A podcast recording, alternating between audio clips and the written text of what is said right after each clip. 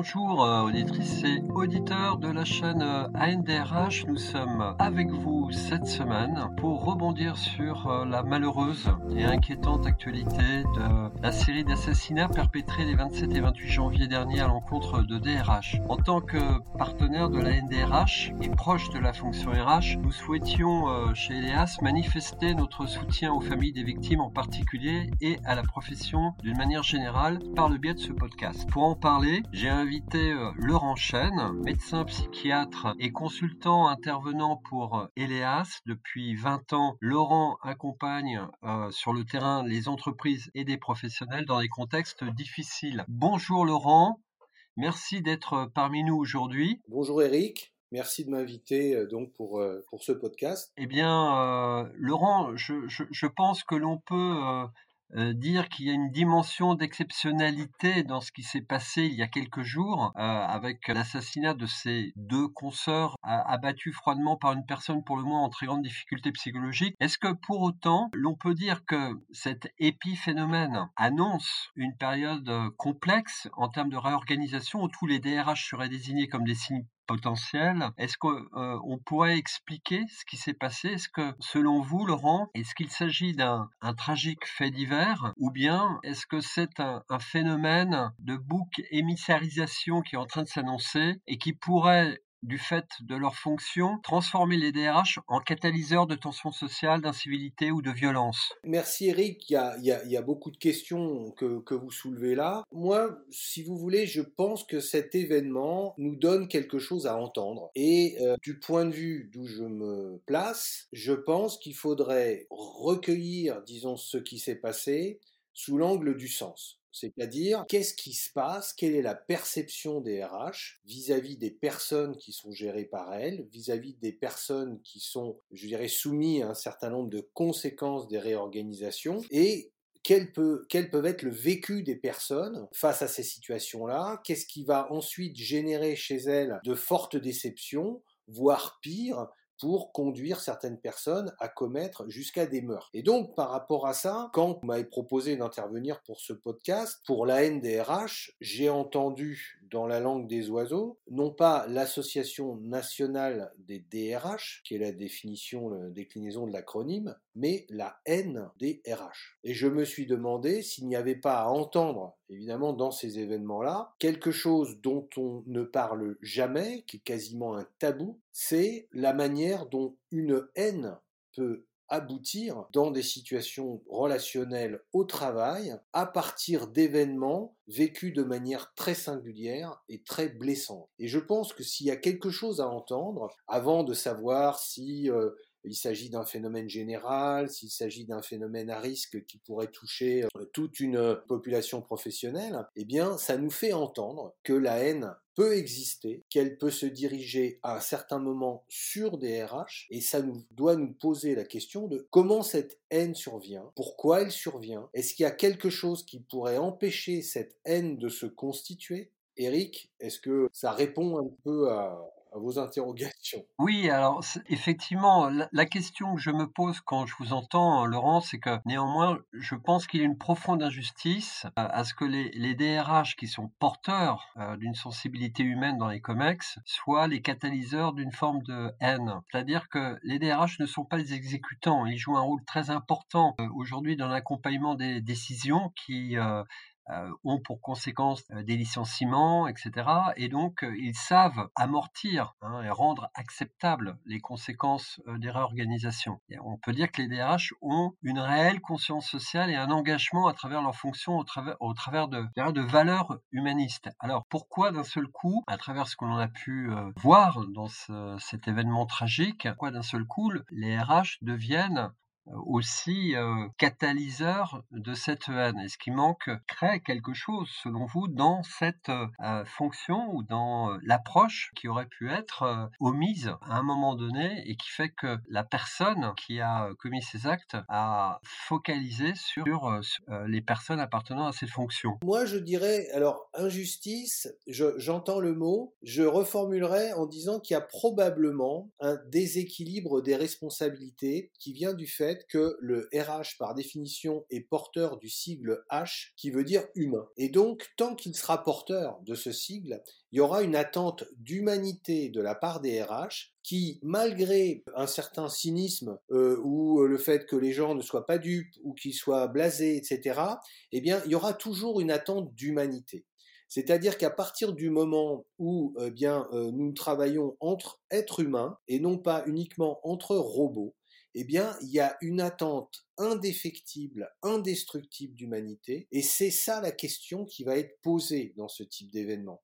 C'est-à-dire, est-ce que les, acteurs est-ce que les protagonistes vont réussir à être humains Et alors ça veut dire quoi en fait? À un moment donné, quelqu'un est désigné pour assumer cette position dans laquelle on va attendre de lui une forme d'humanité qui pour le coup n'est plus du management mais du ménagement. Le ménagement de quelque chose qui est en fait la sensibilité de la personne, une personne qu'on connaît souvent pas très bien, qu'on voit dans un contexte critique, qui ça se trouve se cache derrière des postures et dont on n'imagine pas le degré de sensibilité. Une personne dont on ne connaît pas l'histoire et dont la manière dont on va gérer sa situation peut aller retentir sur des blessures passées, ce qui bien sûr va donner lieu à de fortes intensités de réaction, soit sur le moment, soit plus tard. Et donc, oui, il y a une forme d'injustice, mais en même temps, il faut comprendre que c'est surtout un déséquilibre des responsabilités dans l'entreprise à partir du moment où on va dire, eh bien,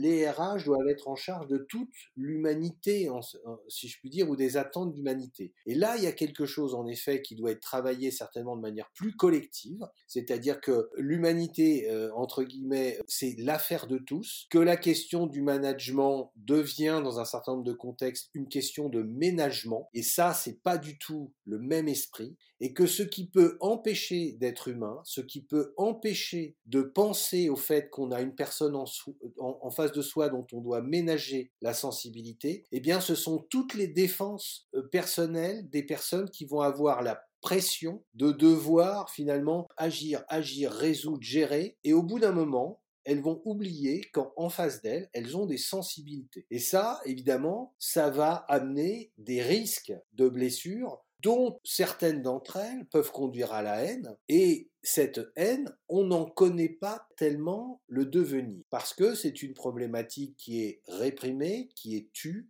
qui est secrète, qui est intime, qui est vécue dans, dans, quelque chose de très singulier, et on ne sait pas ce que cette haine va devenir. Donc le H, c'est une attente d'humanité, et si cette attente d'humanité est déçue, le H peut se transformer dans le H de la haine. Après, la question qui se posera, c'est le devenir de cette haine, la manière dont elle va circuler ou pas circuler, et la manière qui fera que de cette haine, il pourrait y avoir un passage à l'acte. Et c'est là où, en effet, c'est pas parce qu'on a de la haine qu'on va passer à l'acte. Mais la question qui est posée, c'est qu'est-ce qu'on peut faire dans les pratiques relationnelles, dans les pratiques professionnelles, pour éviter de générer des blessures qui peuvent générer de la haine. Oui, c'est un peu la question que j'aurais envie de vous poser pour éviter ces situations d'embrassement et, faire en sorte que des personnes en fragilité en arrivent aux actes que l'on a pu euh, voir. Est-ce qu'il y a par exemple des postures, des précautions particulières selon vous sur lesquelles les DRH devraient être vigilants? La première chose, c'est quand on a une personne en face de soi, même si elle a l'air euh, réservée, blasée, agressive,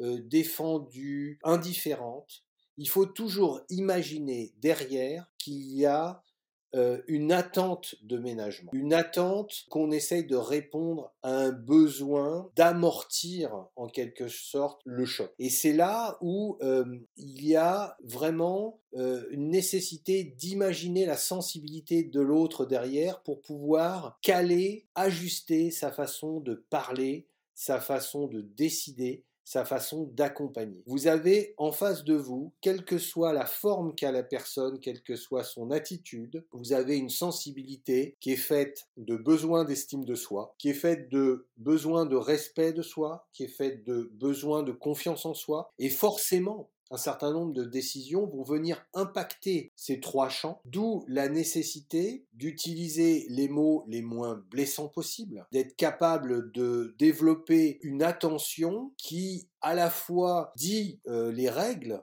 hein, ça peut être le cas par exemple dans des situations où il y a des questions de sanctions, hein, ça peut aussi arriver des contextes comme, euh, comme les sanctions. Donc il y, a quelque chose où la gestion des émotions du RH est très importante. Le DRH, s'il est dans une période d'épuisement émotionnel où il devient lui-même une machine, eh bien s'il ne fait pas attention à lui-même, il fera plus attention à l'autre. Et donc, je, quand je travaille avec des populations type RH, type médecine du travail, je leur dis toujours, vous êtes dans des positions où les gens qui viennent vous voir sont souvent dans des situations difficiles. Et si vous-même, vous, n'êtes pas capable de les accueillir avec une certaine souplesse, une certaine empathie, un ménagement de leur sensibilité, il y a quelque chose de très très risqué qui va se passer parce que vous êtes des interlocuteurs des moments sensibles. Et donc c'est très très exigeant finalement parce que ça veut dire que les RH doivent être eux-mêmes aider à adopter ces postures-là qui émotionnellement sont très coûteuses parce que beaucoup de RH, par exemple, vont être pris dans des conflits éthiques. Et donc, la, la, non, euh, si vous voulez, la non-élaboration de ces conflits éthiques peut les amener à prendre des positions de robots ou des positions extrêmement dures ou des positions apparemment indifférentes ou des positions extrêmement procédurales. Et finalement, en face, eh bien, il y a une personne qui a sa sensibilité, et ça, c'est compliqué. Donc, il faut toujours faire en sorte que dans ce rapport de force qui, à ce moment-là, n'est pas favorable aux salariés, eh bien, que toutes les conditions de respect de la personne, de ménagement de la personne, soit là. Ce qui, peut parfois euh, relever d'une sorte de mission extrêmement impossible. Mais l'attente d'humanité est toujours là, derrière la personne que vous avez en face de vous. Et à force, a fortiori, quand on, est porteur du sigle H, eh bien, même s'il y a une construction négative dans certains contextes de la fonction RH, cette attente est toujours là. C'est très clair. Merci Laurent. J'aurais une dernière question sur euh, euh, le conflit éthique que peuvent vivre euh, les DRH. Ce n'est pas toujours facile de gérer une attente d'empathie, de bienveillance pour résoudre des problématiques humaines et en même temps être, je dirais, solidaire d'un processus de décision qui va avoir un impact humain et qui va préserver, je dirais, le, le collectif et l'avenir d'une entreprise. Alors, est-ce qu'il est possible de gérer ce conflit euh, éthique? Est-ce qu'il est possible de réduire en, quelque sorte ce dilemme psychologique et euh, à, faire preuve autant d'humanisme et de sensibilité que d'efficacité et de vigilance euh, dans son travail en tant que DRH En quelques mots, puisqu'on arrive plus vers la fin de, ce podcast, pour sortir d'un dilemme éthique, il faut pouvoir en parler à quelqu'un. Et c'est là où c'est très important d'avoir un espace de parole. Et il n'y a rien de pire quand on est dans des situations difficiles de ne pas avoir d'espace de parole et d'avoir uniquement des contextes dans lesquels on doit être efficace, produire, décider, trancher. Et on n'a jamais d'espace de déploiement, d'inspiration, de respiration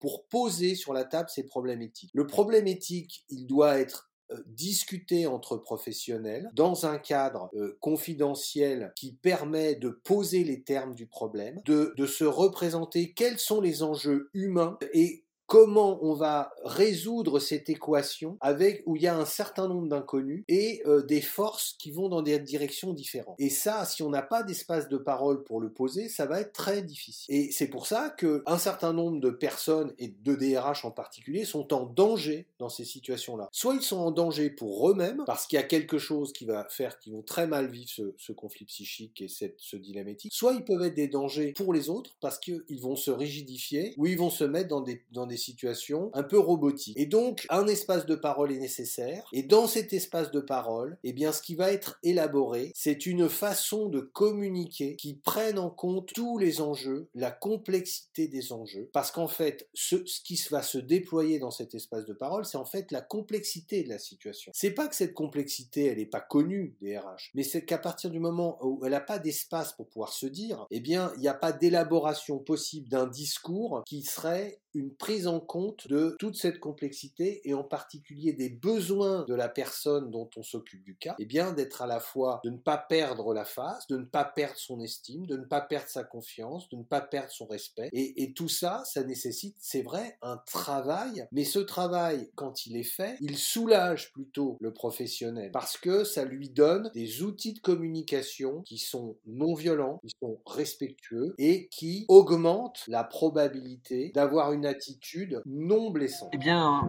merci beaucoup Laurent, c'est très clair. Merci pour euh, ces différents éclairages que vous avez partagés avec nous autour euh, de l'événement de cette série d'assassinats. J'espère que nous pourrons bientôt euh, vous réentendre dans un nouveau podcast. Pour ma part, je vous rappelle que les adhérents de l'ANDRH ont accès à un dispositif de conseil en ligne accessible par un numéro vert qui peut être en mesure de, de vous aider lorsque vous êtes confronté à une situation euh, difficile et complexe. Je vous souhaite à toutes et à tous une très bonne semaine et portez-vous bien. Au revoir.